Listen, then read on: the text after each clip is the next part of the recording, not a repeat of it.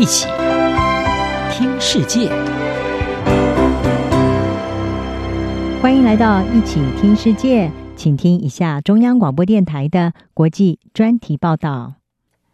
今天的国际专题，我们要为您报道的是印度疫情炸锅，总理莫迪能够全身而退吗？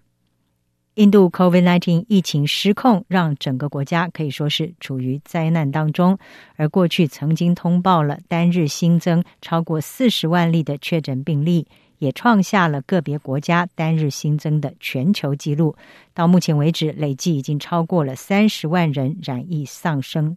而在确诊病例不断的飙升之下，有许多地区的医疗体系可以说是不堪负荷。虽然官方宣称 COVID-19 死亡人数超过三十万。但是，许多专家认为，真正的数字恐怕是三倍或四倍，甚至更多。而数以千计的遗体被丢入河中，或者是随便挖个洞就掩埋。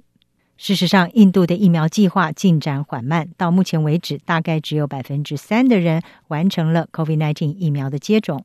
其实，在今年初，印度一度已经似乎是控制住疫情了。总理莫迪在二月二十八号曾经自夸，印度已经控制住情势，把世界从灾难中拯救回来。而自满恐怕就是导致这一波疫情的原因之一。在疫情没有完全消失之际，印度决定如期的选举，而且举办大型的造势活动，也无视卫生专家的苦劝，不愿意取消印度教节庆活动，也导致大部分没有戴口罩的数百万人群聚集在恒河河岸。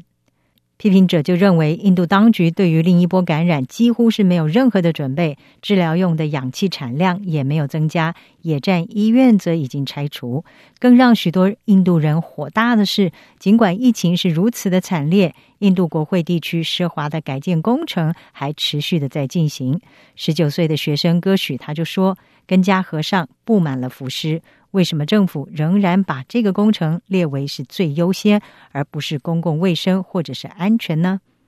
在疫情之下，对于莫迪所领导的印度人民党，有越来越多支持者是感到不满。今年三十八岁，自称是印度人民党核心支持者的阿密特，他说，政府犯了可怕的错误，没有对第二波疫情做好准备。他表示，这会让像他这样的选民在下次的选举不会再投给印度人民党或者是其他政党。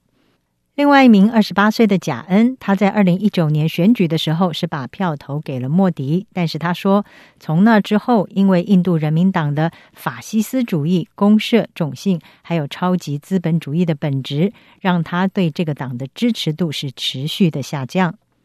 担任会计师的贾恩告诉法新社，他们对 COVID-19 大流行的处理绝对是最后一根稻草。事实上，莫迪的支持度的确创下了新低，也是他上任以来的最大危机。莫迪是在二零一四年当选总理，二零一九年更是以三十年来最高的得票率获得了连任，早就已经被打造成是印度强势民族主义领袖的形象。但是最近两项民调都显示，莫迪的支持率创下了新低。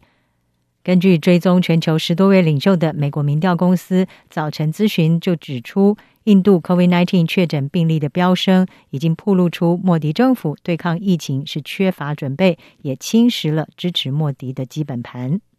莫迪的整体支持率在最近降到了百分之六十三，也创下了早晨咨询在二零一九年八月开始追踪莫迪支持率以来的最低水准。而另外一项印度民调机构所做的调查发现，对莫迪表现非常满意的民众，从一年前大约是百分之六十五，滑落到了百分之三十七。这也是七年来接受民调的印度民众对于莫迪政府表现不满意的人数，首度的超过了满意者。民调业者就表示，莫迪正面临他政治生涯中最大的政治挑战。不过，面对民意的反弹，拜社群媒体大军之赐，印度人民党也已经展开攻势，甩锅责任，指责各地方政府漠视莫迪他对第二波疫情所发出的警告。